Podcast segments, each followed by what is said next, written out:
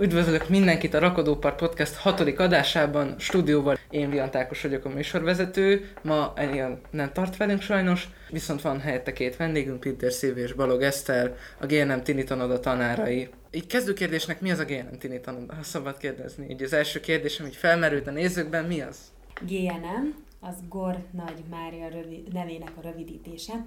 Gor Nagy Mária színitanoda, hát több mint 30 éves, közel 40 éves múltra tekint vissza.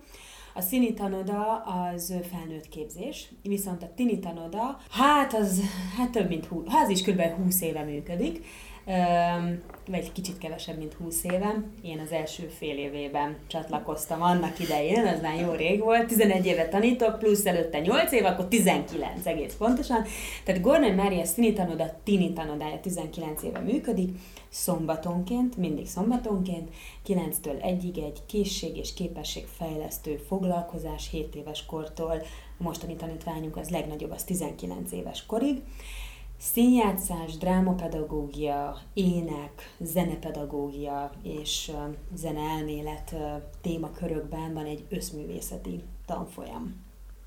És ezek után, amit elsoroltál, így az első kérdés, ami nem tudom, bennem felmerülne, hogy ezt így hogy lehet négy órába sűríteni hetente? Mert uh, úgy nézünk ki, hogy 9-től 1-ig minden héten van színjátszás óra. Ez 90 száz, az esetek 90%-ára igaz, ha lebetegedés van, vagy éppen a művésztanárnak van egy egyéb elfoglaltsága, akkor nincsen színjátszás óra, és minden héten egy másik készségfejlesztő óra tartozik hozzá, vagy a zének, vagy a tánc. Volt, amikor kifejezetten volt külön beszédművelés óránk, most ezeket már beleépítjük az énekbe is, illetve a színjátszásba is. Tehát így rotálódik az egész. És hát szeptembertől júniusig tartó foglalkozásról van szó. Tehát tanéves. Így van, így van. Ti mit tanítotok ott? Mert hogy ezt még így nem mondtátok el. Én színjátszás tanár vagyok ott, egyébként színész színház drámapedagógus a végzettségem.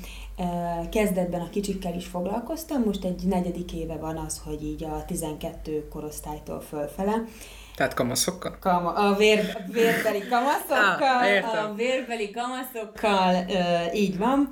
És ö, az, én, az én feladatom a színjátszás tanítás. Hát igazából nagyon furcsa dolog ez, hogy színjátszani, hogy lehet tanítani. Inkább azt mondom, hogy a színház pedagógiai és dráma pedagógiai eszközeivel vezetem a fiatalokat, és bizony ebbe egy az éves, fél éves és az évvégi előadásoknak a rendezése is hozzám tartozik. Tehát van, tehát igen. Vannak előadások? Vannak, Vannak de azért Igen? elmondja az Eszter is, hogy mit tanít. Igen, tehát én pedig énektanárként kerültem oda a színi tanodához, most már harmadik éve dolgozom együtt a Szilviékkel, és hát az ének, zene hagyományos órái mellett, ami ugye nyilván részben képességfejlesztés, hangképzés és készülés ezekre a bizonyos félévi és évvégi előadásokra, ezen kívül, mivel alkotó tevékenységeket is végzek, tehát mondjuk dramaturgként, szövegíróként is szoktam tevékenykedni, úgyhogy így van, hogy, a, hogy a, a, az előadásnak a színre vitelében mondjuk a Szilvi mellett, aki a rendező, mondjuk ilyen dramaturgi feladatokat is el szoktam látni. És mi mondtad, hogy szövegíró vagy, és dramaturg. Esetleg, ha a néző utánad akar nézni, akkor hon, akkor mit találna? Mely, mit, milyen darabot, milyen írás, bármit?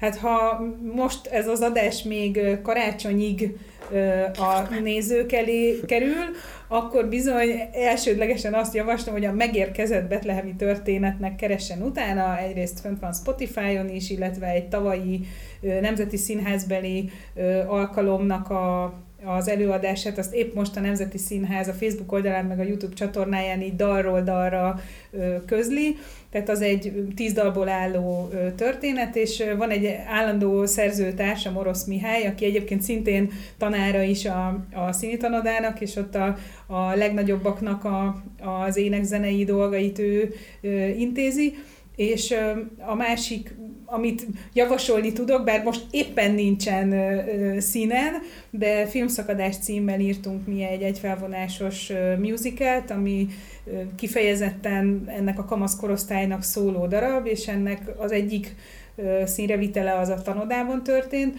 és amúgy meg Mm, hát most pedig megint van egy közös munkánk, ami tanodán kívüli, van egy bizonyos Szia Színház nevezetű program, erről majd szerintem még szó fog esni a műsor során, és oda éppen most egy, egy vadonatúj színdarabnak az alkotó folyamatában vagyunk, ugyanígy Szilvivel és Misivel hárman. Kicsit beszéljünk a Sziáról, hogy ez mi? Szia Színház, színházi ifjúsági alkotóműhely, a Szia szó ennek a rövidítései, eléggé rá vagyunk a GIA, nem, Szia, minden ilyesmi. Tehát egy kicsit az, hogy így tovább mutasson, és így van, mélyebbre menjünk. Ez egy olyan program, amiben az volt az elsődleges célunk, hogy egy olyan fiatalok, gyerek közösséget szólítsunk meg, réteget, akiknek nem biztos, hogy feltétlenül természetes az, mint például a GNM színitanoda, tinitanodájába járóknak, hogy oda járhatna, jár, járjanak. Ők nem más, mint a gyermekvédelmi gondozásban és gondoskodásban élő fiatalok. Tehát olyan fiatalokról van szó, a legkisebbünk 8 éves és a legidősebb ott viszont 23, akik, akiknek vagy nincsen családja, vagy egyszerűen ki kellett őket emelni a családi közegből uh-huh. ahhoz, hogy egy picit normálisabb életet éljenek. Tehát ők gyerekotthonokban és lakásotthonokban élnek, illetve nevelő szülőknél, és őnekik szólt egy pályázati kiírás tavasszal, már áprilisban, és 103 jelentkezőből most 35 fő az, akivel ez a társulat elindult, és akivel ezt a programot, ezt a Szia Színház első újus bemutatóját, kortás magyar színdarab színre lesz víve. Reményeink szerint 2021. június elején a Nemzeti Színház nagy színpadán.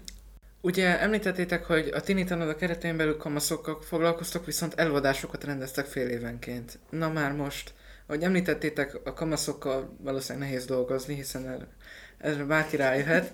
Az lenne a kérdésem, hogy hogyan tudtok elkészíteni fél évenként egy darabot kamaszokkal ráadásul. Ekkora, ekkora korosztály szélességgel. Én azt tudom mondani, hogy tulajdonképpen nem is mondtuk, hogy nehéz a kamaszokkal dolgozni, ezt, ezt, ezt csak te gondolod, mint szintén Igen, ez az én véleményem, említem. Saját magadról. És aki, aki egyébként szintén némileg megtapasztalta már, hogy hogy dolgozunk mi kamaszokkal, hát tényleg nem egyszerű azért velünk, nagyon sok munkájuk van a kamaszoknak abban, hogy itt fél évente valami eljusson a nullától odáig, hogy színpadra lehessen vinni, és azért itt már elég komoly előadásokról is beszélhetünk szerintem, tehát azért volt itt dzsungelkönyve úgy, hogy élő énekléssel és, és, és a színpadon minden művészeti ágnak a megmutatásával, tehát szuper koreográfiákkal, tehát tényleg mindenkinek énekelni, táncolni és prózai színészi feladatokat ellátnia egy, egyaránt kell. Aztán tavaly csináltunk Színház a Vadnyugaton címmel egy olyan előadást, ami egyébként a Nemzeti Tehetségprogramnak egy pályázata részeként tudott megvalósulni, ahol Rejtőjenő szövegeinek és ezen kívül a vadnyugat történetének kordokumentumait felhasználva, és ezt a kettőt így összevegyítve, bár ugye Rejtő pont nem a vadnyugatot célozta a történeteiben, de hát azt, azt mondtuk, hogy egy kikötői kocsmában zajló akció az megszólalásig hasonlít ahhoz, mint hogyha mondjuk egy vadnyugati porfészekben sétál be valaki egy kocsmába. Szóval e, e, ilyen témájú volt a, a színdarab, és ott például azt hadd emeljem ki, hogy annak az első nyilvános előadásakor úgy ment le a darab, mivel ott élő zenészek voltak a színpadon, élő éneklés és minden egyéb, tehát én a zenekaros részben voltam ott, Szilvi a fővilágosítóval dolgozott fönn a, a, a fény és hangpultban, és elindult az előadás, és rájöttünk arra, hogy a takarásba hátul, ahonnan azért mi szoktuk a gyerekeket mondjuk indítani, meg hát egyet egy ügyelőnek azért úgy egy színházi előadásban nagyon fontos szerepe van, hogy ott áll egy szövegkönyvel, és, és küldi be a következő ö, jelenetbe a megszólalót, és hogy nincs felnőtt velük, veletek, és hogy úgy ment le az előadás, hiba nélkül, hogy mindenki tudta a dolgát, azt is, hogy csöndbe kell lenni a Igen. színfalakon kívül, azt is, hogy mikor jön, azt is, hogy mikor, milyen kelléket hozzon be, milyen ruhát vegyen föl. Tehát lehet, hogy nehéz a kamaszokkal, de a végeredmény az, az néha egészen lenyűgöző, hogy hogy tudják összeszedni magukat, hogyha arról van szó, hogy csinálni kell valamit. Azt, azt gondolom erről, hogy amikor azt mondjuk, hogy nehéz a kamaszokkal, hogy ez egy panelduma, és akkor kamaszokkal nagyon nehéz, annak nagyon nehéz, aki, aki elfelejti azt, hogy egyszer ő is volt ennyi idős. Azt gondolom, hogy mind Eszter, én és mindazok a tanárok, akik a tini tanodában megfordulnak, vagy akiket a közös, vagy éppen nem a különálló kis programjainkba behívunk, művészek, sokkal idősebbek nálunk, más területről érkeznek, azok megtalálják a hangot a mai kamaszokkal, akik, akik nem felejtették el, hogy ők is voltak csintevősök, füllentősök, ők is hozzányúltak ahhoz a pohár alkoholhoz, amivel ehhez nem szabadott volna, durvábbakról már nem beszélek. Tehát nagyon fontos, hogy abból, és azt mondod, hogy még egy picit összekötném azzal, hogy előadásokat létrehozunk, de mindig abból merítkezünk, hogy kikkel találkozunk. Tehát azt el kell mondani, hogy most a Tini tanodában kialakult egy olyan, ki, egy nagy csoport van, most a járványügyi helyzet miatt két kisebb csoportra bontottuk a társaságot, egy csoportként kezeljük őket, mert azt érezzük valahol itt belül zsigerileg, hogy megérett ez a csapat arra, az új ember is, és aki régebb óta ott van, hogy belevágjuk a fejszénket egy Vörös Sándor holdbéli csónakos előadás létrehozásában. Egészen, és nem mondom azt, hogy a dzsungel könyve, vagy a filmszakadás, vagy a vadnyugatos történetünk, vagy a holdbéli, ha egy mérlegre tenném, melyik a könnyedebb, vagy melyik a nehezebb. Mindegyik ugyanolyan. Abból kell kiindulni, hogy ki, akikkel ott vagyok, neki most mi lesz jó? Mi az, amiben biztonságban lesz, és mi az, amiben ő fejlődni fog tudni, mert akkor nem fogja elülni. Egy kamasz akkor nehéz vele, ha nem tud az életével mit kezdeni. Ha unatkozik. Ha, ha elhitettem vele, hogy nem vagy jó, tehetségtelen vagy, lumpen vagy. Ha ezeket így elhitetjük, és ezt csőstül kapják. Így mondjuk persze, én is leszedem őket a tíz körmükről, ha nem foglalkoznak a dologgal, nem tudják a szöveget bevárni, mert ott hagytad, megnéztem, meg, hát akkor én is jövök a magam kis papagáj dumájával. Én meg azt gondolom, hogy azon túl, hogy nekünk ne- azt nem szabad elfelejtenünk, hogy mi is voltunk ugyanilyen kamaszok, a másik oldala meg az, hogy abszolút partnerként kezeljük uh-huh. őket, kezelünk titeket, tehát együtt dolgozunk, és nem pedig mi vagyunk a felnőttek, akik majd mi megmondjuk, hogy mit, hogyan és irányítunk Igen. titeket. Tehát bár azt mindig el kell mondani, a színház az pont nem egy demokratikus intézmény, tehát mindig muszáj azt tudni, hogy mondjuk egy rendezőnek a szava a szent, és a, ő instruálja azt a színészt, és nem a, nem a színész fog a rendező ellenében ö, megmondani dolgokat, de ez nem egyenlő azzal, hogy majd mi osztjuk az észt, és, és a gyerekek meg, meg csak irányítva tudnak valami. Irányítva tudják akkor, hogyha mi segítünk, és partnerek vagyunk, és azt, az, azt a darabot úgy visszük színre, hogy együtt elemezzük, együtt ismerjük meg, és nem, nem diktáljuk azt, hogy mit kell csinálni, hanem, hanem, hanem együtt, együtt dolgozunk, és egyenrangú partnerek vagyunk, és azt hiszem amúgy ilyen szempontból olyankor teljesen mindegy, hogy én hány éves vagyok, és az a gyerek, az akkor az én szememben nem gyerek, hanem egy ugyanolyan kolléga, akivel együtt lehet működni. Ugye vannak, ugye említettétek, hogy kamaszokkal dolgoztok, és ugye most van ez az online oktatás, a kamasz korosztálytok úgy tűnik nagy részének, tehát nagy részük otthon van. Szegények.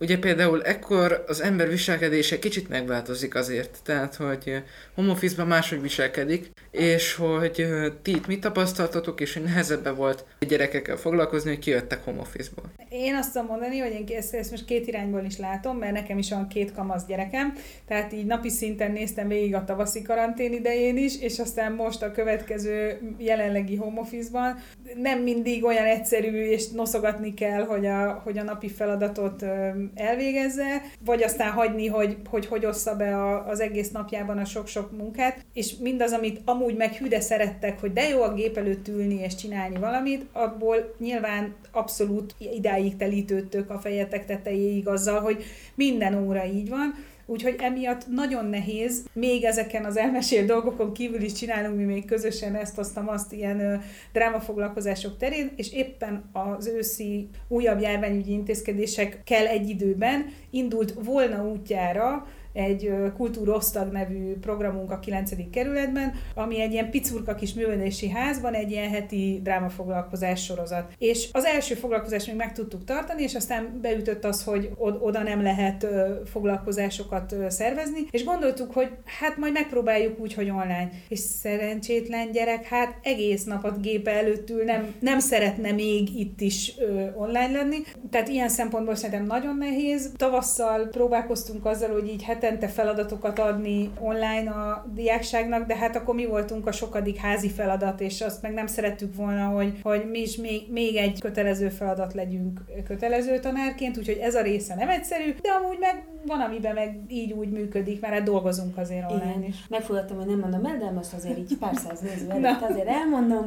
Pontosan a tavaszi karantén alatt a Tini tanodás csapattal hát mi, én nem, a kolléganőnk minden szombaton a kisebbekkel ott volt és Zoom keretében, ő nekik ugye nagyon is kellett, mert addig agyuk apuka is tudott Igen. egy picit más csinálni, más azért ott a korosztályi különbség is. De elhangzott az a mondat a vérbeli kamaszoktól, kamaszoktól számomra nagyon kedves mondat volt, úgy meguntuk ezt a virtuális teret. Hát ez az egyik legszebb mondat, amit én 2020-ban hallhattam. Mert mit látok? Kütyüzünk, simogatjuk a mobil tetejét, meg nem tudom mi, csak azon. És mikor elhangzik ez a mondat, akkor oké. Okay. A másik, meg a, ami, a másik, amit én tapasztaltam, hogy amint lehetett, és találkoztunk júniusban két hét alatt megpróbáltuk tömbösítve, konkrétan én azt láttam, a teljes korosztályról beszélek a tini tanodában, férfiak és nők jöttek vissza, akiknek élményeik voltak, gondolataik voltak, magas, mély kérdéseik lettek. Sajnos volt, ahol megtörés is. Picit a otthoni dolgokból éreztem, hogy valami ott most szűk volt, nehéz volt, de nem ilyen zsizsgő, bolondos akárkik, hanem akik megérezték azt, hogy itt, ú, azért a világ zajlik körülöttünk, és, és így, így rajtuk is rajta van a lenyomat, és azt mondom, hogy az a fiatal, aki ezt az online oktatást, teszem azt mondjuk egy kisiskolás, vagy egy érettségi évében lévő, kétesélyes a dolog. Vagy megbuksz, mert mindent ráfogsz a rendszerre, és hibázik, és így nem lehet tanulni, vagy összeszeded magad, és elkezded ezt a nagy információs halmazt, ami az interneten keresztül rázúdul, elkezded összeszedni és rendszerezni, sokkal jobban fel tudsz készülni. Sokkal koncentráltabban beosztod az idődet. Tehát ez a, azt gondolom, hogy akik most ebben kell, hogy tanuljanak, vagy nagyon rendszerezett lesz az életük, és két-három-négy év múlva így fognak tudni megoldani, és jól fogják tudni használni ezt a virtuális teret és a virtuális információkat, vagy sajnos rájuk zúdul, és nagyon még jobban maga alá temeti. Én el sem tudom képzelni, hogy, hogyha nekem így kellett volna tanulni.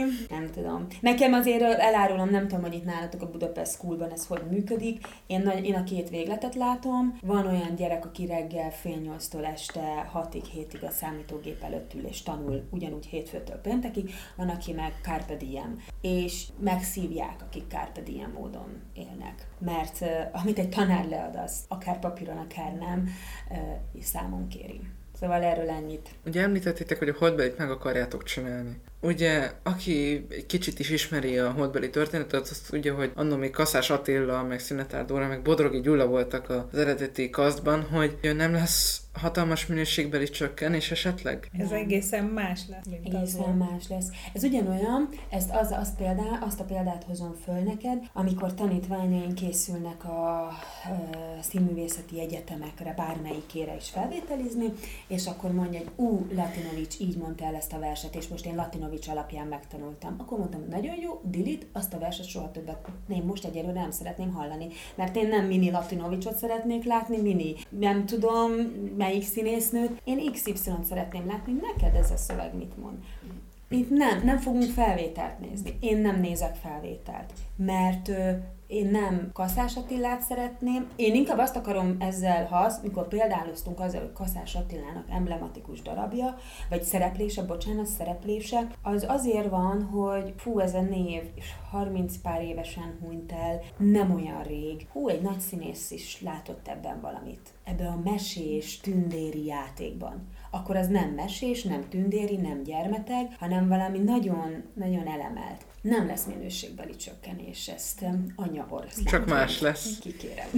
más, persze. És hát nem tudom, Alkalmazkodni fogom. mondhatjuk-e, hogy hogy olyan szinten is Igen. más lesz. Ugye ez alapvetően egy zenés darab, ezt Vörös Sándor is annak képzelt el, tehát eleve tel is tele van éneklésre utaló utasításokkal a, a szövegkönyve, és teljesen új zenével szeretnénk ezt megcsinálni, és ehhez vannak nagyon-nagyon kedves ö, zenész barátaink, akikkel ezt egy abszolút közös alkotásként szeretnénk létrehozni, mert ha ez itt picit a reklám helye is lehet, akkor van egy Louisiana Double nevezetű zenekar, Apáti Ádám és Pintér Zsolt duója, akik már ebben a már emlegetett Színház a Vadnyugatonban is velünk együtt dolgoztak.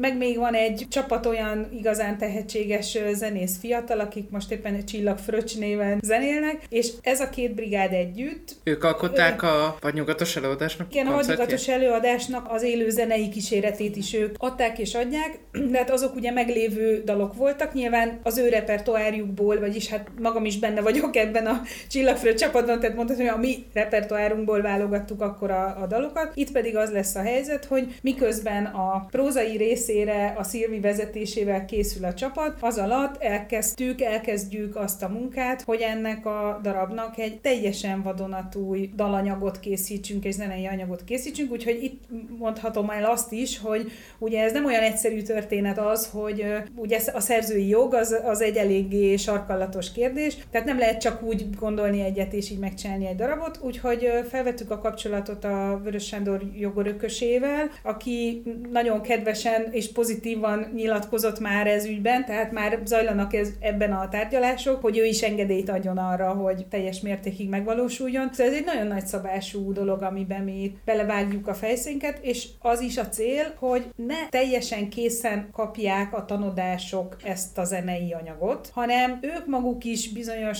szintig ennek az alkotási folyamatnak is részesei legyenek meg. Tehát az, az, az mindig egy, egy nagyon izgalmas kihívás, és egyébként a Szia Színházas munkánk is hasonlóképpen zajlik, hogy azt figyelembe venni eleve, melyik az a gyerekcsapat, vagy fiatalokból álló csapat, vagy társulat, most bármelyiknek mondom, akikkel ez a valami létre fog jönni, és hogy nekik legyen való minden tekintetben. Tehát az, az ő hangi adottságaikra, az ő színészi kvalitásaikra és minden egyébre, tehát e, ettől lesz hiteles és igazán jó remélhetőleg az, amit el elő fogunk adni. Ha például érdekelni a nézőt, akkor hogy tudják elérni ezeket a darabokat? Tehát hogy tudják visszanézni? Hát visszanézni. Most például a vadnyugatos előadásunkból, abból készült egy, hát készül, vágás alatt van jóformán, az 50 perces előadást felvettük, tehát az egy 50 perces játékfilm lesz tulajdonképpen. Ez, ez már, ez már az a, az a kategória. Korábbi előadásaink, én szerintem megvannak ilyen egy vagy két kamerás felvétellel, akár a filmszakadás, akár a dzsungelkönyvben. Ami nagyon fontos, számunkra is ezt biztos, hogy ezt fejlesztenünk kell, hogy ezek olyan előadások legyenek, amelyek nem egy vagy két alkalomra szólnak. Én azt is arra sarkalom a nézőt, tudom, hogy jelenleg az online terünkben és a stream, a streamelt előadásokban nem ezt az időszakot éljük, de hogy főleg ilyen fiatalokkal való előadásokat, akik még a jó értelembe vett amatőrök, tehát nem szakmájuk ez, ezeket élőbe kell megnézni. Egészen más, egy, egy kamera sajnos, egy kamera nem azt adja vissza akármilyen hány, nem tudom hány szögből. Ez egy kamera, az nem adja vissza a színházi előadást. Igen, tehát a, szín, a színház az egy élő, az, egy, az tényleg egy élő műfaj. Igen. Úgyhogy igazán az lenne jó, De ha élőben néznék tudom, meg tudom, a... a Facebook már nem a ti kamaszotoknak a világa, hanem az ilyen öregek, mint mi vagyunk, de a Facebook oldalunkon lehet követni, ez a GNM Szini Tanoda kötőjel Tini Tanoda, akkor ott mindent megosztunk, szerintem a diákjaink és a maguk Instagram oldalán, meg a honlapunkon, ugyanígy a Szia Színháznak is ugyanez megvan keresni kell, kutatni kell, előttetek van ott az online térben a minden. És hát ahogy a Szilvi mondta, hogy az tényleg cél a tanodában, hogy ezek a fél éves és évvégi előadások, ezek ne, ne csak egyszerűen vizsgadarabok legyenek, mert most már az a tini tanodában a egy-egy előadásnak a szintje és színvonala, hogy vétek lenne csak azért egyszer előadni, hogy kipipáljuk azt a fél évet, mert annál sokkal jobb az előadás.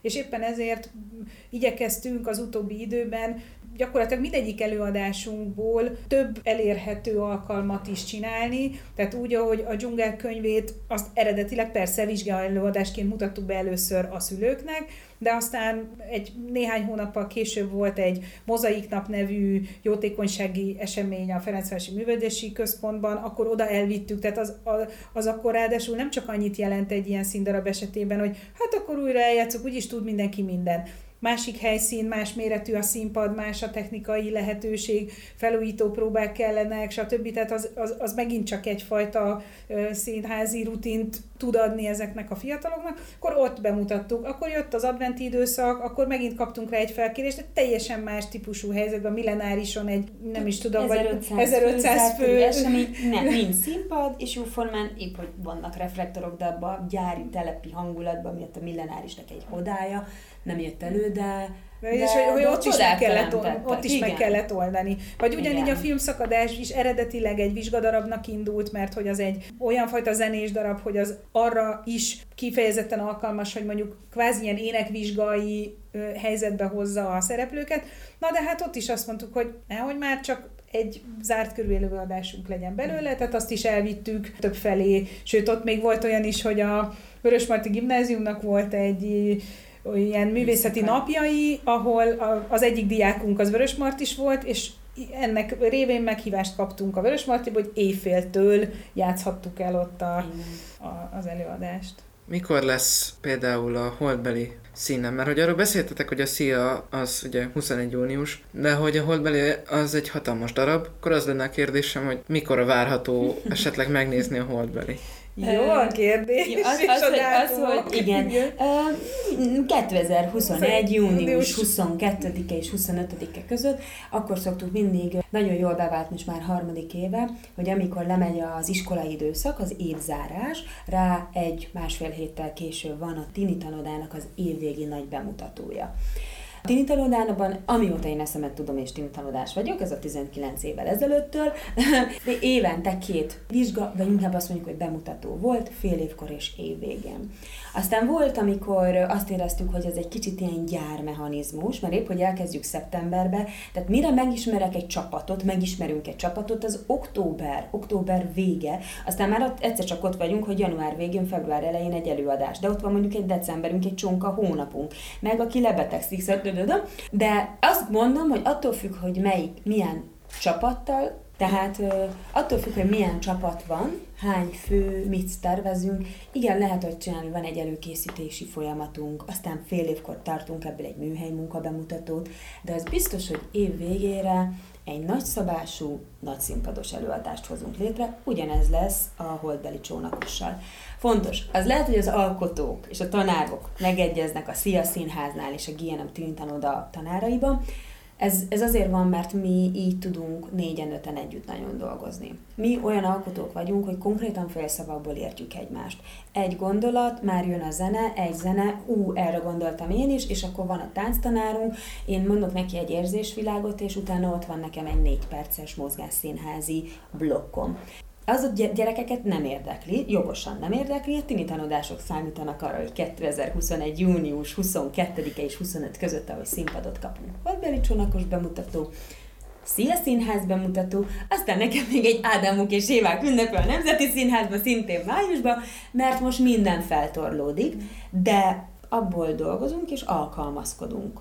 Az, azt szerintem ez egyik legfontosabb tulajdonság, mint színésznek is, megoldani, alkalmazkodni, feltalálni magát, és nem csak színésznek, hanem egyáltalán a mai helyzetben egy embernek, aki nem pánikolni akar, és nem depresszióba zuhanni, hogy oké, okay, ez a helyzet, ebből próbáljuk meg a lehető legjobbat kihozni. Az Ádámok és Évek az, az, az egy milyen darab, melyik színházhoz tartozik? Az Ádámok és Évák ünnepe az egy Szeged Szolnokról indult fesztiválnak számít, amit most már nagyon sok színház, kőszínház el, átvett, többek között a Nemzeti Színház is, József Attila Színház is, volt, hogy művelődési ház is átvette ezt a programot.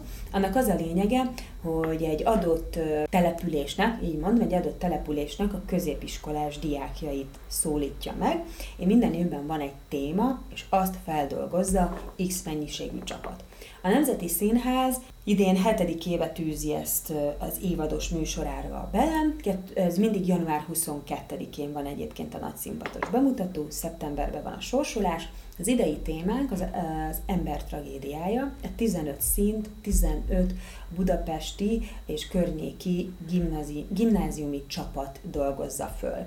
Van olyan csapat, ahol egy 36 fős osztály ugrik ebbe az egészbe bele, és akkor ki lett sorsol, vagy az övékén mondjuk a római szín, de van olyan iskola, az egyik gimnázium, ahol egy teljesen vegyes csapat jött össze, van abban 9-es és 12-es is. Ez, ez mondom, az január 22-e lett volna, Hát az biztos, hogy Zoomon keresztül lehet olvasópróbát tartani, szövegösszemondó rendelkező, szerű próbákat, de azt nem lehet, hogy egy 36 fős osztály Zoomon keresztül próbáljon, és ha azt adja a jó Isten, akkor januárban már vannak színházi előtt, és akkor egy hét alatt dobjátok össze. Szóval ezt toltuk a színházban májusra. És az én fejemben meg összetorlódnak így előadások, de nem baj, majd megoldjuk. És tehát akkor te a Nemzeti Színházban dolgozol? Igen, a Nemzeti Színháznak vagyok az ifjúsági program felelőse, színház, drámapedagógusa. Akkor hogyan tud működni például akár egy nemzeti, vagy akár egy kőszínházi korona idején, mert hogy Hú, most nagyon rájuk elrarult. Igen. Mondom a saját példánkat most. A dolgozunk, minden részleg. 186 ember dolgozik a Nemzeti Színházból, abból 40-en színészek, az összes többi az mindenféle tárabba, részlegekbe dolgozik. Mindenki dolgozik nálunk, a színészek is próbálnak. Maszban, távolságtartással működik a PR osztály, a műszak, mindenki, és nálunk például jövő héttől indul el a Nemzeti Streampad, belekezdünk ebbe, hogy előadásainkat előre lepróbálják, kamerákkal is, aztán ott élőbe, stream formájában sugározzák. Van ez az e-színház, ami most elindult, van kifejezetten az emőtnek a kulturális csatornája, a színházi csatorna is van. Hogy működnek a színházak? Úgy működnek, hogy egyrészt ők is szeretnének dolgozni, a színészek. Nagyon-nagyon fontos. És amit az előbb mondtam, hogy meg kell, el kell kezdeni alkalmazkodni a jelenlegi helyzethez. És én azt gondolom, hogy közönség is nagyon ki, ki van arra éhezve, hogy este nyolcig mindenki legtöbbnek haza kell érnie, és ak- akkor már, bocsánat, de abból a sok-sok bugyut a kis videóból. Szerintem elege van az embernek, és akkor nagyon örül, ha elfogadja, hogy nem olyan minőségben, lehet, hogy nem olyan minőségben, nem olyan élményben, de kapok egy színházi előadást.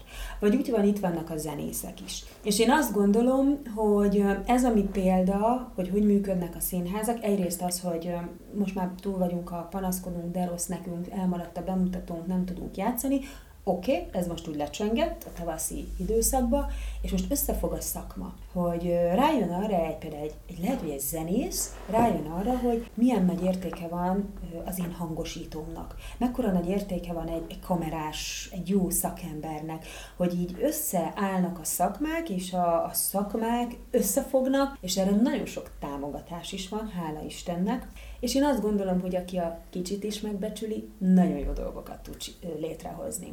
Eszter fog tudni erről neked mesélni, hogy hogy élnek a zenészek. Mm, nekem is van korábban gyerekzenekarral való működésem, és látom, hogy olyan jól élnek. És uh, már mind, nem, nem, nem, nem, úgy nem jól élnek. élnek. Bocsánat, igen. nem jó, igen, szóval, hogy pontosítom, hogy nem jól élnek, hanem jól és okosan fölhasználják ezt a helyzetet, és nagyon nagy összefogás van.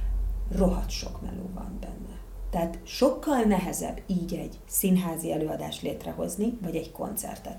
Már csak azért is, mert azért gondoljunk bele, egy színész ahhoz van szokva, hogy neki van a láthatatlan negyedik fal. De amint itt van egy kamera, óhatatlan most odaforduljak, ne forduljak, tehát egy pici, azért a film és a színház mindig más. Milyen már az, hogy úgy zenélni egy zenésznek? Hogy nem látja a tomboló közönséget, az ölelkező párokat, vagy a kislányt, aki ott áll, és a gyermekzenére ugrabugrál. De valahogy az van, szerintem az az izgatottság, hogy így is adok valamit, ebben az újdonság, ez szerintem azért, hála Istennek, tovább lendíti. És egy fontos, ez az én véleményem, bárki előtt vállalom, ez is a művésznek egy döntése. Siránkozom, beleülök, de rossz nekem, nincs koncert, nincs színház, vagy azt mondja, hogy oké, okay, összeszedem magunk, gyerünk, álljunk össze. És akkor összeállunk, és azok csinálják. Tehát szakmai összefogás veszel észre?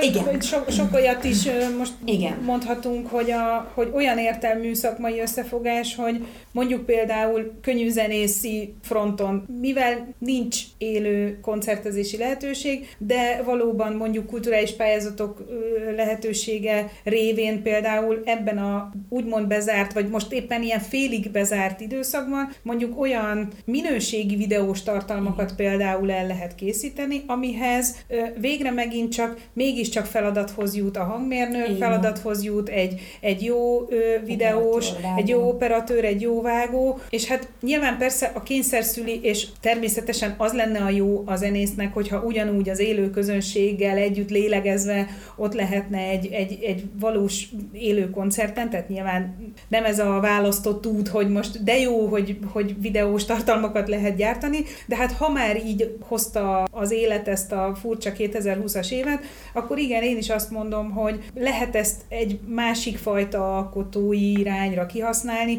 vagy ugyanígy például tulajdonképpen ez a téli időszak amúgy is azért nagyon sok koncertező könyvzenésznek ugye a a, a lecsendesedős időszak, hiszen amúgy se lennének fesztiválok, meg mondjuk csökken a koncertek mennyisége. Most nem arról beszélve, hogy tehát anyagi értelemben tényleg nagyon-nagyon pad- padlóra vitt mindenkit a, az, hogy tavasz óta semmikor se lehetett egyenesbe jönni ebben az egészben, de hogy minden nehézsége mellett is azt lehet mondani, hogy most mondjuk akkor itt van egy két hónapos olyan időszak, amikor mondjuk neki tudunk ülni ennek a bizonyos holdbeli csónakosnak, és akkor van egy feladat, vagy hogy mondjuk azt látom, hogy egy zenekar bevonul egy stúdióba, és a felvételeit megcsinálja, és a lehető legcsodásabb lemezét fogja most összerakni, picit ké- kényszerből, mert hogy nincs annyi élő előadási lehetősége, de mégiscsak akkor ilyen értelemben jóra fordítja a dolgot, vagy nekünk most mondjuk éppen vár ránk egy-két olyan fajta ilyen oktató jellegű tartalomnak az elkészítése, tehát hogy nem egyszerűen koncert. Mm. A- Tehát az, hogy koncertet visszaadni ilyen, ilyen videós megoldással, az ugyanúgy, hát mégiscsak egy ilyen csök, csökkent értékű dolog, mint ahogy a színház sem annyira élvezetes, hogyha egy kamerán keresztül nézem, és csak egy, egy, egy közvetítése, de az, hogyha ha okosan kihasználom arra, hogy mondjuk mi például most Louisiana double ilyen gospel és egyéb ilyen amerikai népzenei gyökerű műfajoknak a, a történetéről csinálunk mondjuk egy olyan videós tartalmat, hogy hát akkor most itt a lehetőség, hogy most van idő, és, és nyugiban meg lehet csinálni, mert nincsenek koncertek, és nincs, nincs más, ami, a, ami kitöltse a napokat. Tehát igazából az, hogy elmaradnak koncertek, lemondják őket már Covid, meg lezárjanak, tehát hogy ez egy bizonyos fokban viszont kreativitásba tolja tovább a zenészeket? Hát aki él a lehetőséggel, szerintem azt igen. Ki, e, e, ki mit választ? Meddig Igen. ülünk a, a kis um, szomorú mocsarunkba? Bocsánat. Ott ülünk, ülünk és siránkozunk, vagy azt mondjuk, hogy jó, akkor én ezt most be, beleforgatom. De úgy mondom ezt, hogy azért az fontos, hogy tehát ők is azért, igazából azért is jó, hogy ezt csináljuk, csinálja a művészvilág, mert ő, ő ebből él. És én azt gondolom, hogy az emberek, akik mondjuk azt mondom a néző, fantasztikus dolog az, hogy nagyon sokáig például nálunk a színházban rengeteg ideig nem történtek a jegyek visszavásárlása. Türelemmel vártak, vártak, vártak. Nekem van olyan barátnőm, aki nagyon-nagyon nagy színházrajongó, és nem, már minden estére neki be van osztva, hogy melyik színház, melyik stream előadását nézi, és azt mondja, hogy igenis, én belefektetem, és, el, és le, megveszem 1500, 2000, 3000 forintért a jegyet, és úgy veszi meg, hogy nem, akkor ő egyedül üli le, és nézi meg az előadást. Nem oda csődíti a barátokat az éleple alatt, vagy nem tudom, és akkor ülnek tizen, és néznek egy előadást, hanem összefog az a színházba járó csapat, vagy ez a koncertre járó csapat, és mindenki megveszi. Ez egy nagyon másfokú érzékenyít mindig mindenkit. Meg egy picit úgy visszatérve, hogy lehet, hogy tegnap, pont tegnap este dolgoztunk az egyik anyagunkon, és mutattak nekem egy videóklipet, ott el voltam szűrnyűködve, hogy igazából mennyi pénz, amerikai videóklipről van szó, mennyi pénzbe került, mennyire bugyuta, és a vágónak volt szerintem a legnagyobb dolga, mert minden második ritmusban egy új-új kép. És azt gondolom, hogy most viszont olyan tartalmak jönnek létre, mindenki oda teszi magát minőségébe, hogy lehet, hogy igazából ez lesz, hogy egy kicsit megújul a videóklip mint fogalom. Nem a beachen, a pálmafák alatt, és nem tudom, éneklek közben a rozmaringról, hanem, hanem és akkor mondtam, és akkor semminek semmi értelme, hanem értitek, hogy egyszer csak úgy, hogy látom, hogy ott tényleg pengeti ezt a gitárt, tényleg énekel, tényleg zongorázik, és hogy így, így tényleg felértékelődik. Szóval, hogy ezek a, a másik igen, hogy a kreatív energiák talán úgy olyan mély, mélyebb, mély, mélyebben Igen. előkészített tartalmak. Vagy akár ez a műsor, ez a jelleg, ez a podcast, mennyire felértékelődik, hogy nem a, nem a rihi-röhit, a sok-sok butaságot akarom hallani, amikor bekapcsolom bármelyik rádiót az FM-en, hanem beszélgessünk, üljünk le, beszélgessünk. Kérdések legyenek, válaszok legyenek. Ne vita műsorok, hogy vagy, mi történik veled. Valahogy egy kicsit úgy simulnak dolgok, csiszolódnak ebbe a nehézségbe. Tehát ebből én azt szűrtem le, hogy ugye a karantén például rengeteg emberből előhozott olyan hobbikat, mondjuk valakinek a legtöbb szülő például házat újít fel, Vagy főz, igen, vagy vesznek egy új ütőt, de hogy vagy a heti szinten ablakot most nem. rengeteg olyan embert ismerek, és valószínűleg ti is ismertek olyat, aki elkezdett valami újat, ami karanténban volt. Zenei téren lehet például valami újat elkezdeni karantén alatt, mondjuk egy másik műfajt, egy másik Hát, eszközt. szerintem rengetegféle dolgot lehet karantén alatt, ami megint csak nyilván egyrészt a kényszer, hogy ugye a, a tavaszi időszakban, amikor ugye mindenkinek szó szerint otthon kellett ülni, hiszen azért a mostani helyzet az egy kicsit más, mert közönséget nem hívhatunk a koncertre, de például fura módon, vagy szerencsére ma, maguk a zenészek meg felállhatnak egy azon színpadra, tehát nekünk is lesz például, ez itt a reklámhelye, december 21-én a megérkezett betlehemi történetből lesz egy ö, olyan tévés felvétel, mert lett volna aznap egy élő koncert, hogy azt megvalósítjuk úgy, hogy hát közönség nem jöhet be, de attól még ugyanúgy el fog készülni róla a, a felvétel, és az ugyanúgy ki fog kerülni, jelen esetben a 5. kerületnek a, a televíziós csatornájára, mert hogy ott a Deák templomba volt betervezve egy ilyen nagyszabású koncert, hát azt szerettük volna, hogy ott ezer ember üljön, mert egyébként annyian férnek be, ehelyett üres lesz sajnos a, a, a templomi tér, ami egyébként a hangmérnökökre nagyon nagy feladatot fog róni, hogy, hogy egy, egy üres nézőtérnek, vagy, vagy üres padoknak játszunk, de ugye azzal, hogyha, hogy tavasszal otthon kellett lenni mindenkinek, akkor ugye elindult az a fajta tartalomgyártás, hogy aha, akkor mindenki otthonról küldi a saját sávját, és mondjuk nekünk például akkor egy 18 fős csapatunk rakott össze úgy egy dalt, hogy 18 különböző helyen voltunk ugye karanténban, és akkor mindenki a maga kis sávját elküldte, és a már emlegetett orosz Mihály barátunk meg összemixelte ebből a 18 sávból azt a dalt, és akkor hát ugye na- nagyon sok zenésztől kerültek ki akkor ilyen karanténdal típusú ö, tartalmak, mert hogy ez egy ilyen izgalmas új, új típusú helyzet volt. Aztán ilyen ismerek olyan zenekart, akik akkor fedezték fel mondjuk annak a lehetőségét, hogy mit tudom, van ilyen, hogy band lab, és akkor mindenki otthonról ott is küldi be a kis sávját, és akkor össze lehet mixelgetni, meg úgy lehet próbálni, hogy mindenki otthonról. Mondjuk én rettenetesen hiányolom azt a fajta élő kapcsolatot, tehát most például ennek a színdarabnak a készítése kapcsán az, hogy, hogy hónap számra úgy kell egy alkotótársal együtt dolgozni, hogy ahelyett, hogy ülnénk egymással szemközt két fotelban, és minden rezdülését tudjam a másiknak, amikor véleményt formál, e, magyaráz valamit, tehát gesztikulálunk, hadonászunk, stb.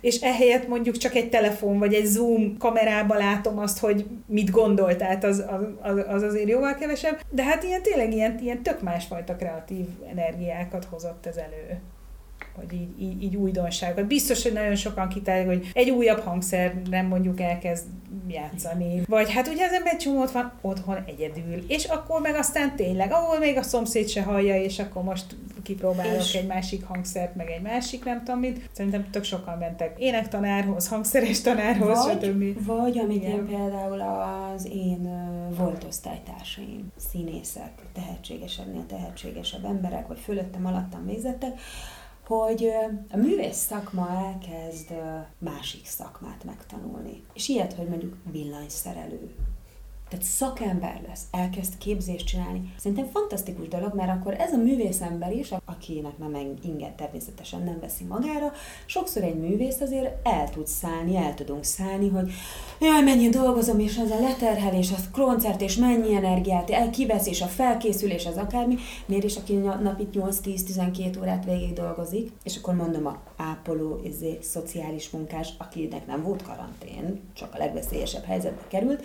Tehát, hogy a művész szakma is a másik területet is elkezdi feltérképezni. Amit én például elmondtam a, a diákjaimnak a tavasz után. Én a két kezemet összeteszem, hogy volt munkám és van munkám. Tényleg nagyon hálás vagyok ezért.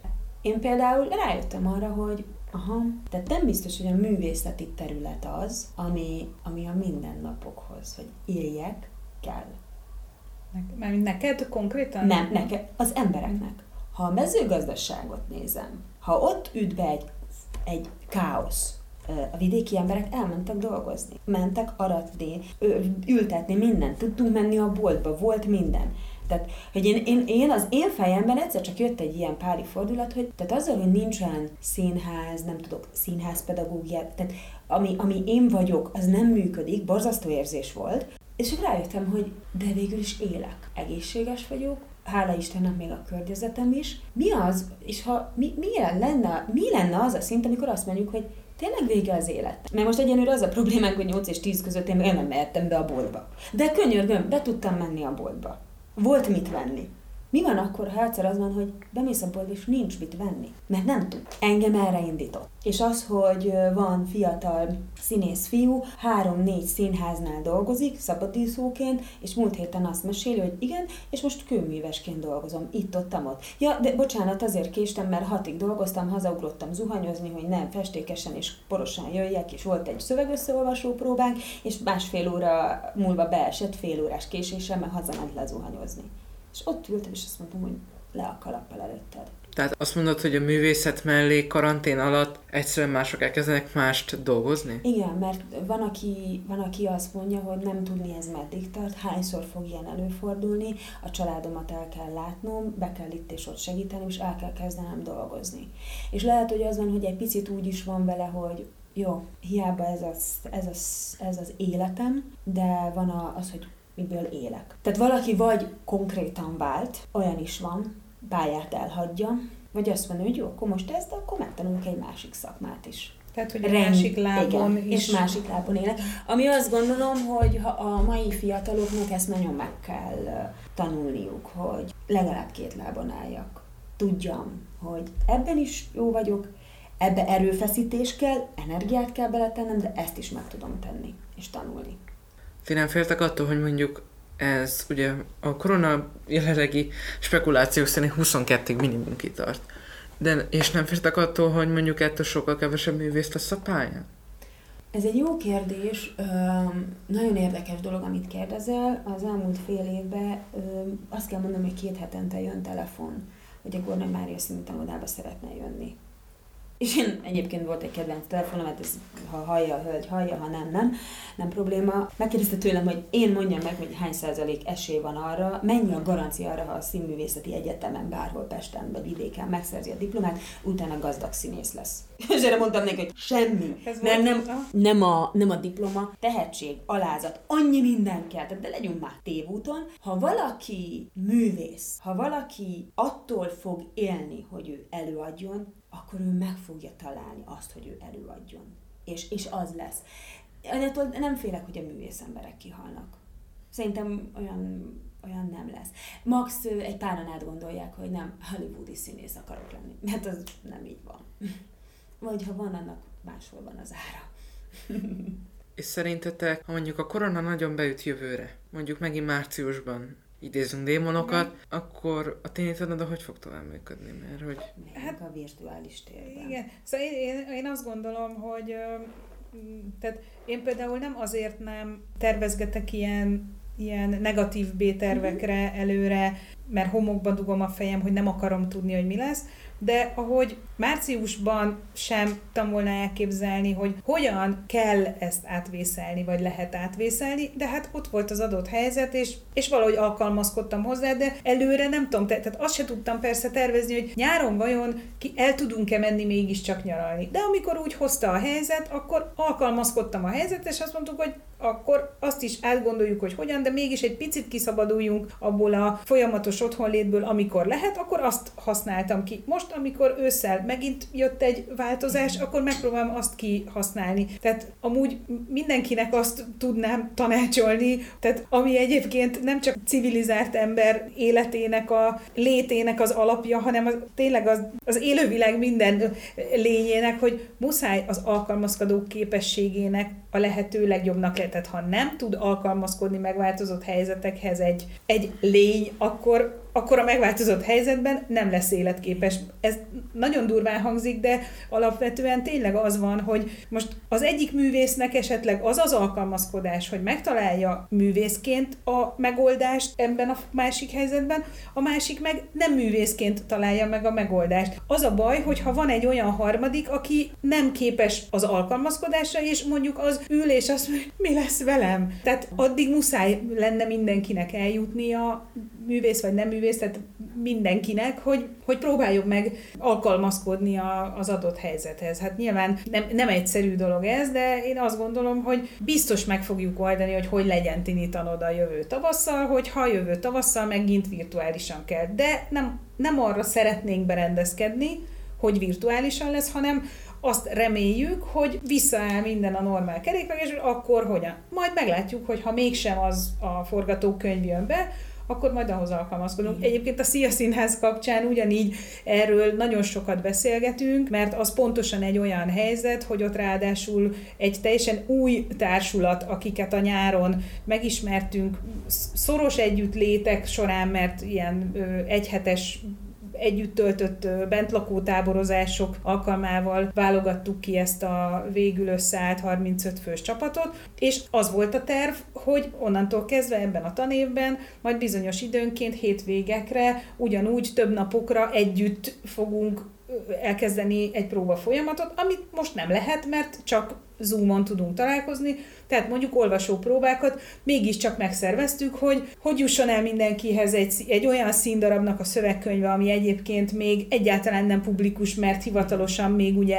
nem jelent meg, és akkor hogy küldjük el mindenkinek, hogy mégiscsak egyszerre legyen, tehát ugye egy, egy első ismerkedő próba egy színházi folyamatban az úgy kéne, hogy legyen, hogy mindenki beül az olvasó próbára, és akkor kiosztják a kezébe a példányát. De itt ilyen lehetőség nem volt, mert nem jöhettünk össze. Akkor azt mondtuk, hogy mindenki úgy kapja meg levélben a szövegkönyvét, hogy Pintér Szilvi mindegyik borítékra külön a leragasztott helyre ráírta, hogy csak szombaton 16.00-kor a zoomos óra alkalmával bonthatod fel. És mindenkivel megbeszéltük, hogy akkor, mikor egyszerre ott vagyunk, akkor nyitjuk ki a borítékokat és ismerjük és meg. betartották. Tehát olyan fokú bizalom volt. Én, mi így álltunk hozzá. De tudták, hogy aki, aki ezt most nem tartja be, annak nem lesz itt a továbbiakban És ugye ez, ez tipikusan olyan, amire előre nem lehetett készülni, mert tavasszal ne, nem mondhatjuk, hogy hú, majd mi lesz akkor, ha éppen nem találkozhatunk, Abszolút. akkor majd így fogjuk kiosztani. Hát, amikor eljött ez a kérdés, akkor eldöntöttük, hogy mi lesz erre a megoldás. Most is végül is hétről hétre találjuk ki, hogy a folytatásban éppen hogyan, Igen. mert nyilván vannak dolgok, amiket lehet Zoomon keresztül is elkezdeni próbálni, kevés szereplővel jeleneteknek a, a szöveges részeit gyúrni, de mondjuk nem lehet Zoomon keresztül belekóstolni igazán egy zenei anyagba, nem lehet mozgásszínházat csinálni Zoomos órákkal, tehát mindegyikre majd szépen menet közben kell kitalálni, hogy, hogy mi a megoldás. De ez is az alkalmazkodásnak egy az formája, hogy igen. megoldjuk majd. Hogy... Karácsony közeledik, december 5-én veszük fel az adást, csak egy funny fact, hogy mindenki tudja, és hogy, mert valószínűleg később rakom ki, csak hogy az, ugye például ahhoz, hogy otthon lehet, sokan mondják, ugye például nagy részünknek vannak 65 feletti ismerősei, és hogy akkor két hét otthon lét. Ami ugye említettétek, biztos rengeteg dolgot fog van, és hogy ezt hogy oldjátok meg, hogy akkor most nem lesz nagy karácsonyi találkozás, vagy, vagy én, inkább én, munkaháttérben? Én, személy, én személy szerint azt mondom, az én szüleim is a édesapám 65, anyukám 62, én találkozom velük. Adja Isten, és így is szeretném, hogy találkozunk. Én például nem, nem szeretem a szilveszteri kötelező bulizást, tehát én nagyon jól el vagyok szilveszterkor, est, késő estig egy bögre teával, meg egy baráttal, kettővel. Volt, amikor 11 órakor aludtam, máskor soha nem szoktam akkor. Én például úgy vagyok, hogy én most csendre és békességre vágyok, hogy egy kicsit csend legyen körülöttem, nem zaj, nem izé, de mindig van bennem egy olyan érdekes, egy két hete, három hete egy ilyen túlélés. Nem túlélés, csak azért is. Itt a gyomromban érzem, mint amikor a kis mókus kerékbe fut a kis egér, vagy a kis patkány, vagy a kis hörcsög, vagy akármelyik állat, hogy fut, fut, fut, fut, fut. Ez azóta van, amióta azt mondták, hogy december 11-ig biztosan nincsenek színházi előadások. És amikor jött ez a hír, oké, okay, de akkor csináljuk azt, amit lehet, mit lehet, mit lehet, mit lehet. És azért én nagyon várom azt a, azt a két-három napot, amíg úgy lehet egy kicsit csend. És um, én ezt most személy szerint mondom, ha ott egyedül vagyok, nagyon remélem, hogy legalább azért hárman lesznek körülöttem, az a bátyám és a szüleim. Aztán nagyon remélem, hogy párummal is tudok találkozni, meg egy-két baráttal, de ha ez ilyen pici lesz és szűk lesz, akkor ennek fogok örülni. És akkor azt, hogy de jó, legalább velük tudok találkozni. Mert én olyan típusú vagyok, amikor befil, bejön az a gondolatomba, hogy van, aki nem úgy tervezte, hogy idén nem is tud még velük se találkozni. Tehát ti nem féltek attól, hogy karácsonykor sokkal szűkebb körben lesztek? Mondjuk én meg azt tudom mondani, nálunk egyébként is nagyon szűk körül a karácsony, mert hál' Istennek mind a két szülőm él még, de, de nyilván elég idősek, tehát nagyon vigyáznunk kell így Covid ügyileg, de mivel én egy gyerek vagyok, és, és nincs is körülöttünk már így rokonság egyébként sem, tehát mi abszolút szűk körbe szoktuk tölteni a karácsonyt. Hát most is úgy látogatjuk meg a fiaimmal a nagyszülőket, hogy maszkban vagyunk. Mondjuk kicsit azért szomorú arra gondolni, hogy a karácsonyi ünnepet is így fogjuk eltölteni. Ha nem is azt mondom, hogy két hét teljes karantént előtte eltöltünk, mert, mert nem, mert, mert mind a ketten még tanítunk, te, te is ugye ö, ugyanígy, hogy ameddig lehet azért, azért úgy találkozunk diákjainkkal, tanítványokkal. Nagyon. De hát igen, szóval meg, megint csak azt gondolom, hogy hát ha ez a feladat, hogy ezzel kell most megbirkózni, akkor ez a feladat. Pont ö, olyan, olyan érdekes, hogy így ezt így ö, kérdezed meg, a, amit este beszélgettünk, hogy a kollégánk Misinek a testvére három gyermekkel, ő úgy fog hazamenni karácsonyozni, a szülők, a szülők. A tervek alapján, ha ezek a, ha ezek a szigorítások, amik most vannak, ezek nem lesznek még jobban szigorítva, vagy a rendeletek, hogy ők 24 előtt 10 napig a ötfős család önkéntes karanténba megy. Úgyhogy nincs bajuk, hála Istennek reméljük addig nem is lesz, de addig, az alatt a 10 nap alatt talán nem jön ki semmi, és úgy mennek haza, és lemennek az autóba, beülnek, ott kiszállnak, és ott vannak. És ilyenkor én például ennek alapján elkezdtem azon gondolkodni, hogy az egyéni felelősség. Az egyéni felelősségem tényleg nem találkozok, de azért én nem vagyok egy milyen mizantrópa alkat, hogy nem akkor ott fogok, ott fogok egyedül ülni a harmadik ebeleten, és akkor sehol senki nem jöhet, mert én most tartok félek. Azt gondolom erről, hogy ha a félelem irányít bennünket, vagy elzár bennünket, abból nagyobb baj lehet legyünk felelősséggel, legy, tartsuk be a minimális kéréseket, szabályokat, ne, baka, ne bagatelizáljuk el, ne puffogjunk, ne keresünk, ezen már túl vagyunk szerintem, ezen az első sokkon. Szóval én, én ha szűk körül lesz, nem félek tőle, amúgy sem. Nekem nem ez az időszak az, amikor nagy partikat szervezek. Elég sok embertel találkozom nap, mint nap, vagy akár csak egy átlagos szombaton cirka 30-40 ember, de amit nagyon örülök neki. Ugye rengeteg dolgotok van, de például ugye minden színházban, meg minden színikörben van valami karácsonyi program, hogy ez most lesz nálatok, vagy nem lesz, hogy most akkor üres karácsony lesz? Vagy... Nem, alkalmazkodtunk, és itt én is ötleteket kaptam, meg kaptunk. Na de most Ákosnak mondjuk el, hogy mit tervezünk a tini tanodában karácsonyügyileg? Jaj, nem, nem. Az már fog róla értesülni. Nem, már ő tudja, csak én még, én még ellógtam, most itt mindenki hallotta, még folytatni de mire lesz adásba, akkor addigra már szerintem ő is hozzá. Csinálunk a Tini tanodára visszatérve, az origónkhoz, Először csináltuk meg azt, mert alkalmasak a fiatalok rá, mert van egy olyan alkotói gárda, van egy kolléganőnk, Hölgyes Csenge, aki fantasztikus operatőr, vágó és PR szakember, és még pályakezdő, rendkívül alázatos és igényes. Mivel így egy ilyen nagyon jó kis csomag jött össze idejére, először már elindítottuk a GNM Adventini Tanoda kalendáriumot, ez is a szavak izé minden benne van. Az a lényeg, hogy December 1-től december 24 Részvétel minden nézőnek, akinek erre belső fájdalma élteket a Szolvicta. De legalább garantáltan megjegyzi ezt a Igen. szép, kitalált Adventini Tanoda kalendárium. Tehát De, és ezt így megkeresheti a Facebookon. Az is van, van hashtag, minden van, amit ti tudtak, hogy mit jelentenek. szóval december 1-től december 24-éig a Tini Tanodás növendékeink megmutatkoznak egy általuk hozott, vagy keresgélések és ajánlások által kiválasztott kis produkcióval. Tudod, Ákos, ez nekem olyan, hogy vagy akár a Nemzeti Színházban, és akkor foglalom mondom mindjárt, adventi asztal, forgattam én. Tehát úgy érzem, úgy érzem magam az elmúlt egy hónapban, mint valami filmes szakember, de nem tudom megcsinálni akkor, ha nincsenek jó kreatív emberek. Tehát én is, én nekem is az, hogy hány szakma kell, hány szakértelem kell ahhoz, hogy egy szép és igényes munka legyen, az fantasztikus. Szóval visszatérve az, hogy nekem például az, hogy már november óta tervezzük, hogy hogy lesz az adventi időszak, vagy hogy készülünk az ünnepre, úgyhogy nekem még nincsen gyermekem, saját gyermekem, de én már ilyen, ilyen adventi lázba vagyok, és minden, és csináljuk. Én például ezért nagyon vágyom arra, hogy december 24-én én is tényleg megérkezzem. És lehet, hogy otthon is magam is meggyújtsam a maga adventi koszorúján a gyertyákat, mert mindenhol máshol már megtettük. Szóval készülünk mindenhol, Tini tanodában is, a színházban is készülünk. Én szerintem nagyon sok zenész készül erre, hogy egy kicsit adjunk mindenkinek. És szerintem, a, tudod mi a legfontosabb? Én most azt érzem, hogy az értékelődik föl. Nem az, hogy én kapjak, hanem én tudjak adni. Nem tudom, nekem bennem ez van, hogy adjak.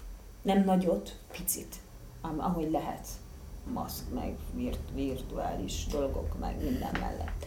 Igen, meg hogy ez az adni, ez, ez sokkal kevésbé tárgyi értelemben ajándékadás lesz szerintem Igen. idén, vagy már most is azt látom, tehát tényleg most azzal, hogy, hogy most elkezdted mondani Aha. ezt a tini tanodás adventi kalendáriumot, és még tényleg nagyon sok művész él most ezzel a lehetőséggel, és, és oszt meg így ajándékul tartalmakat, és hogy ez tulajdonképpen valahol egy nagyon szép gesztus az, hogy most most mindenki elméletben ajándékoz dolgokat, és, és nem az a lényeg, hogy most mi... Tehát ahogy minden iskolásnak az is egy, egy fájdalmas pont, hogy mondjuk az a fajta karácsonyi buli, ami, ami mindig lezárja mondjuk az évet, és akkor osztálykarácsony meg előtte az az izgalom, hogy kit húzol ki, és akkor kit fogsz megajándékozni, és nem tudom. Tehát, hogy e, ez a típusú, ez nem tud most megvalósulni, és mi is egyébként pont a napokban erről is beszéltünk, mert a tini tanodában is ö, szokás ez, mondjuk elég speciális módon szoktuk ezt néha megoldani, úgy, hogy milyen kis izgalmas módon mindenki úgy készüljön ajándékkal, hogy nem tudja, hogy kit fog valójában azzal megajándékozni, de hogy ö, szerintem idén nyilván Igen. azt sem ilyen formán Igen. fogjuk tudni megcsinálni, hiszen egyszerre nem az jó, Igen. hogy a tanodában még most is ö, tudunk személyes találkozásokat szervezni, de ugye a szabályok előírják azt, hogy teljes létszámban egyszerre semmikor se tudunk találkozni, tehát ugye most úgy jönnek be ilyen egészen kicsi csoportos foglalkozásokra a gyerekek, hogy ne haladjuk meg tanárral együtt sem ezeket a tíz főben limitált létszámokat, ami azt jelenti, hogy biztos, hogy nem tudunk hagyományos módon karácsonyi partit tartani semmiképpen. Talán bizonyos értelemben nem is baj az, hogy a karácsony, hát ha most vissza tud kerülni így abba